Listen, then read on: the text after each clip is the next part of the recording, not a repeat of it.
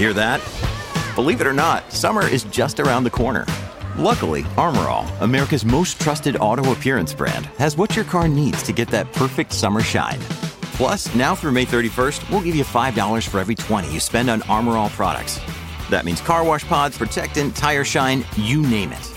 Find out how to get your $5 rebate at armorall.com. Armor All, less work, more clean. Terms apply. Time for Baldrey's Beat. Keith Baldrey, Legislative Bureau Chief for Global News. Good morning, Keith. Good morning. Some breaking news. The legislature dining room is now open. Oh, thank After goodness. two I know you're in there every day. It was almost like we're going to get a petition together, uh, to, everyone in the building, to ensure it doesn't close for two weeks again. That's why your hands were shaking. You need your Exactly. We, caffeine. need, we needed the coffee. One Yeah.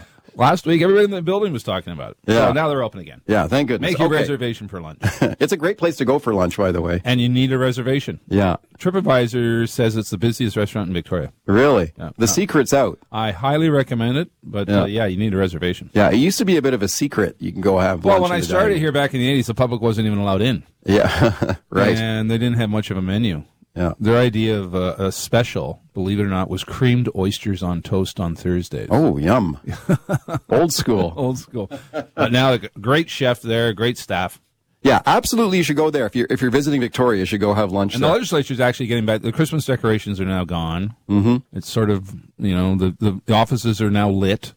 Yeah. The two week hiatus is over. So Back to slowly normal. getting back to normal at the ledge. Back to normal. Okay, I know you heard my conversation there on new car sales in in Canada, and we got into the whole issue around EVs, and we also talked about whether you should buy a new vehicle or lease a new vehicle. Now, tell me your story about Yeah, so- leasing a vehicle. My wife and I, uh, when our kids were young, we leased our minivan. We didn't want to have a minivan for like 20 years or something. Just have it when the kids are little. The kids didn't want to drive it when they gave driving age. It's not No. the type of vehicle teenagers like. So it made sense for us to, to lease. And uh, there were some, some real, I think, benefits. Now, I had a weird experience leasing. We had our vehicle in the middle of our driveway get wiped out by a young woman coming around the corner, flew, lost control, flew through my neighbor's fence and T-boned our vehicle. Ah, And the leasing, uh, the car lot phones me up and says, well, it's going to be $9,000. And I'm like, what? I have to pay you $9,000? He says, oh, no, no, we pay you $9,000 oh, because as the leaseholder, I had the right to the vehicle in terms of ownership. So the payout comes to me. So that's a bizarre situation with leasing. I don't recommend that route for anybody, but nevertheless. so that worked out pretty well for it you worked then. out extremely well. But again, That was yeah, a we- happy accident. a happy accident. we had um, that was the second car I lost in our driveway. If you recall, the giant tree fell on my car. Oh, I do remember that. that. Yes. in a windstorm. yes. Somebody at ICBC said you better not notify the actuarial people. The, the odds of losing two cars in your driveway are astronomical, which meant said my insurance rates could skyrocket. if I Oh. kept parking there. It's a risky driveway. risky driveway. yeah. Yeah, so leasing, yeah. And I heard your discussion with uh, him on um, EVs. You and I have talked about this before. Yeah. You said you were thinking about getting an EV, but now you're saying you're thinking of getting a hybrid. Well, I'd probably go hybrid, right? I would too. You know? I do think there, I'm very skeptical of the EV technology. I mean, that horror story the fellow you had on was Zach Spencer, Yeah. the sixty thousand dollar battery replacement when the car's only was purchased for fifty five thousand dollars. The technology on EVs is still kind of young, Yeah. and I think there's a lot of skepticism attached to these targets that both provincial and federal governments have set for new sales, hundred percent by twenty thirty five. I just think the there's a lot of skepticism with EVs, but hybrids seem to be a safer route. Okay, it's going to be an election issue in Canada, I think, too, because Poilievre, the, the conservative leader, has promised to scrap these targets. He said he would just get rid of these EV 2035 targets. Just Well, get, tear it up, get rid of it. talked before. I think around the world, you're seeing governments back away from some of these aggressive climate change policies. Sunak in the United Kingdom has scrapped a whole bunch of ambitious uh, policies aimed at curbing greenhouse gas emissions. The carbon tax is in play in Canada. Yeah. Uh, Yeah. has made that an election issue. Uh, David Eby has said he's not going to tinker with the, he's not going to uh, get rid of the carbon tax. No surprise there, but he has talked about some sort of energy affordability coming back to British Columbia. A rebate on your hydro Maybe a bill. rebate on hydro bill. So Yeah. Some of the maybe uh, some of the policies associated with fighting climate change, I think, are going to be election issues. Yeah, I think so too. Okay, speaking of Pierre Poilievre, the federal conservative leader, his name came up this morning earlier on the show. I was speaking to Kevin Falcon, leader of BC United. Okay, so the former BC Liberal Party, BC, now BC United, leader of the opposition in the legislature.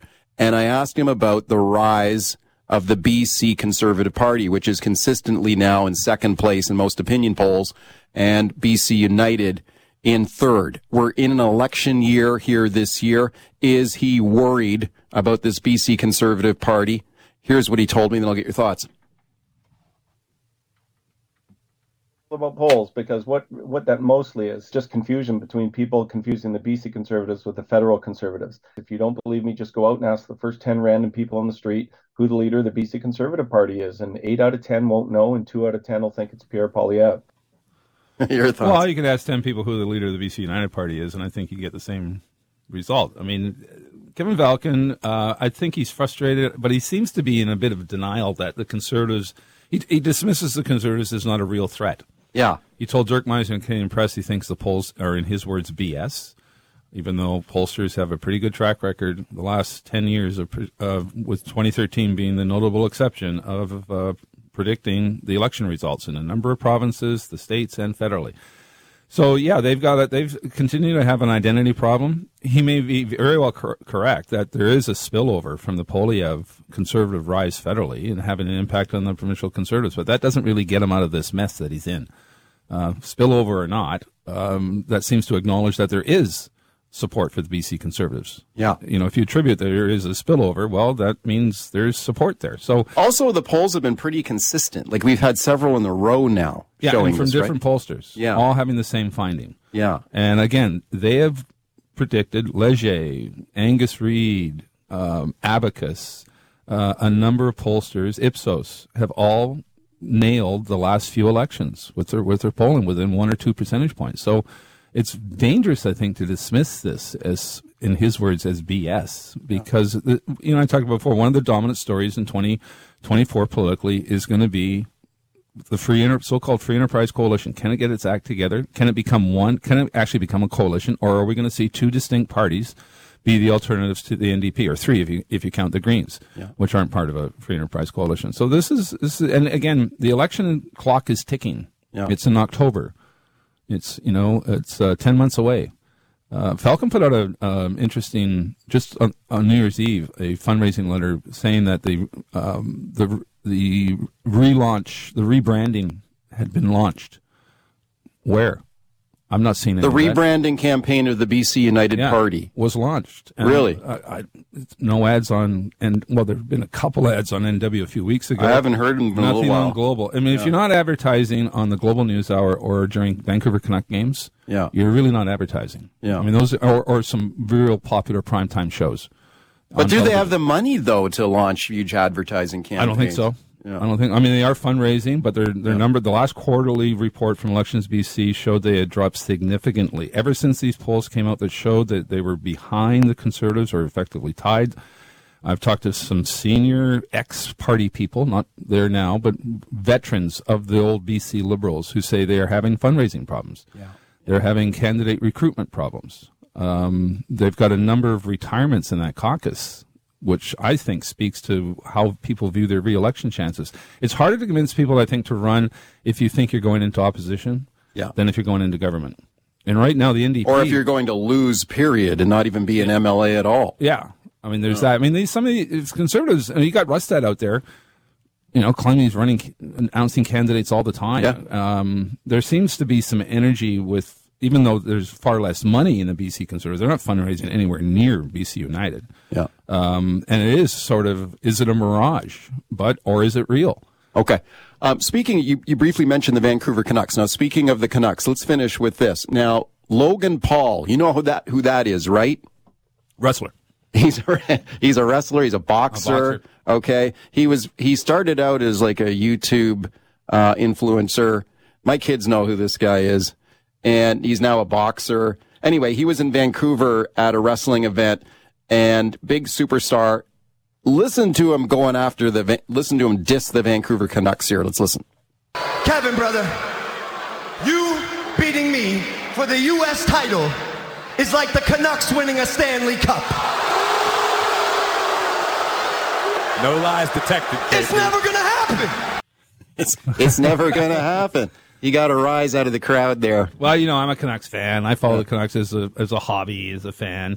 I actually think they're real this year. Is this is this for real? Well, I'm not saying they're going to win the cup, but they are they're a real contender. Yeah. You know, anyone watching fo- closely following the NHL can't dispute that. Rick Tocchet and the management there, I think they've got a, a completely different system than they've had for well more than a decade. And the players seem to be buying in, and they've got some really good trades and some draft um, choices that have been made, and some great prospects in the future. So, as a Canucks fan, I say to Logan Paul, go to heck. oh, oh boy, that'll he'll He's really- bigger than me, though. He'll be mad at that. Um, Canucks first place in the Pacific Division here. They were first overall in the NHL a few days ago, and they're still very, very close to the top. The Winnipeg Jets are the other number one team in the other division in the West. So this is pretty exciting. Edmonton's hot. Edmonton Oilers, Won seven in a row. yeah, seven straight wins here. Yeah, Oh, so they're, catching they're fire too. tough division and a tough conference, and it's uh, you know it's it's tough to win the Stanley Cup. It's the Sure. hard- they say it's you know athletes say it's the hardest trophy to win. You got it's a long slog road in the a hard slog in the playoffs. Every time the Canucks start getting on a roll, though, I start having that, you know, you're going to break my heart again Yeah. here. Here we go again. Families have a lot going on. Let OLLY help manage the mental load with new cognitive help supplements for everyone four and up, like delicious Lolly Focus Pops or Lolly Mellow Pops for kids. And for parents, try three new Brainy Chews to help you focus, chill out, or get energized. Find these cognitive health buddies for the whole fam at olly.com. That's O L L Y.com. These statements have not been evaluated by the Food and Drug Administration. This product is not intended to diagnose, treat, cure, or prevent any disease.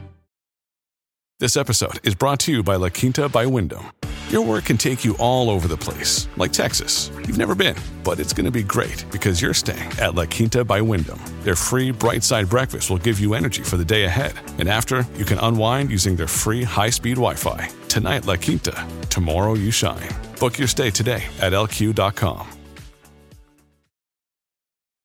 I've got open phone lines right now. If you phone now, you will get through. 604 280 9898 is the number. Star 9898 on your cell. Let me ask you really quickly. We talked earlier about the potential for a ban on cell phones in BC school classrooms. We've seen Ontario bring in province wide restrictions, mm-hmm. now Quebec. The BC government says it's reviewing it, it's looking at it. Do you think the government's leaning toward a cell phone ban in schools? You know, originally I didn't think they were, but I think they are now. Yeah. I think there is seems to be picking up some momentum here. Yeah. Uh, for this, it's uh, it's you know not unheard of to ban things in schools, obviously. So yeah, I do think uh, the chances are greater now than they were last year. Yeah, I think so too. That's the, my read of it as well. 604 280 9898 is the number. Star 9898 on your cell. Rob in Chilliwack. Hi, Rob. Go ahead. Hey, good morning, guys. Um, you, you know, as for the, uh, I call them the uh, BC United Liberals, uh, Kevin Falcon, I think we're witnessing that we're, it's the party's dissolving right in front of British Columbians' eyes. He has not been out there. The man has not been a leader as far as I'm concerned. And Keith, you, you said it yourself. The rebranding, what is the guy talking about? I just think we're going to, I think they're going to be wiped off the map. But uh, having said that, Keith, I want to ask you this question about Site C because Mike had a guest on this morning about uh, the electric car industry in 2035, all electric new car sales. The brunt of the power, we there's wind, solar is not going to do it. We would have to go to uh, nuclear power. That would be if they want to do this. It's the only possible way we would have to go. But as for Site C, Keith, I keep hearing it could power up to 450,000 homes. Is the brunt of that power going to home to British Columbia residences, or is it? I've also heard going to heavy industry. Do you know? Or I'm curious. Thank you for taking my call, guys.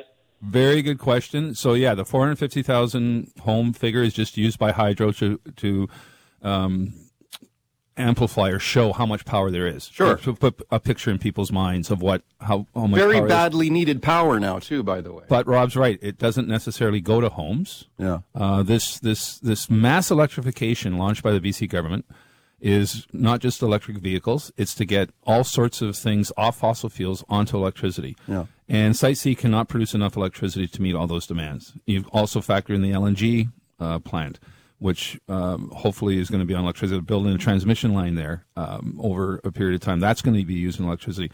Uh, Rick McCandless, who you've had on before, who I used as a, a source, he has intervenor status at the BC Utilities Commission, former civil servant here.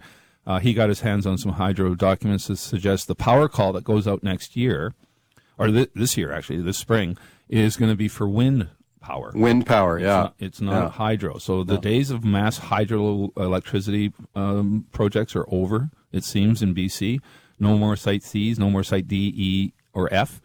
Uh, so the, it is a real puzzle. Where is all this electricity going to come from? Yeah. Yeah, and It's we sure and we sure need it. I mean, if you remember when John Horgan and the NDP were so critical of the Site C dam when Christy Clark announced it under a previous government, and their their main argument was we don't need this power. This is some white elephant you're building. We don't even need this power. And it's like now we're importing 20% of our power. We need it now. We're- uh, because we're importing power, some of that power is is dirty power. Sure it is. coal fired Yeah. from Washington State or California. Yeah. So that's the pickle hydro finds because of the drought situation. Yeah. It's a real serious situation in terms of where we find this electricity. Garnet in Langley. Hi, Garnet. Go ahead. Hello, Mike. Uh, I think uh, Mr. Falcon's got a short memory if he thinks that the rest of the province doesn't remember what life was like under the Liberals, uh, with all the tolls and the and on the highways and, and the cost of living back then. Um, I think some of the stuff that's happened with the NDP is it was global. Uh, with the pa- uh, pandemic, with uh, interest rates, with the inflation and things happening, but I think that uh, my life is a lot better under the NDP than it was under the Liberals. Okay, thank you for the call. Well, um, again, I think that the the um, United's chief problem.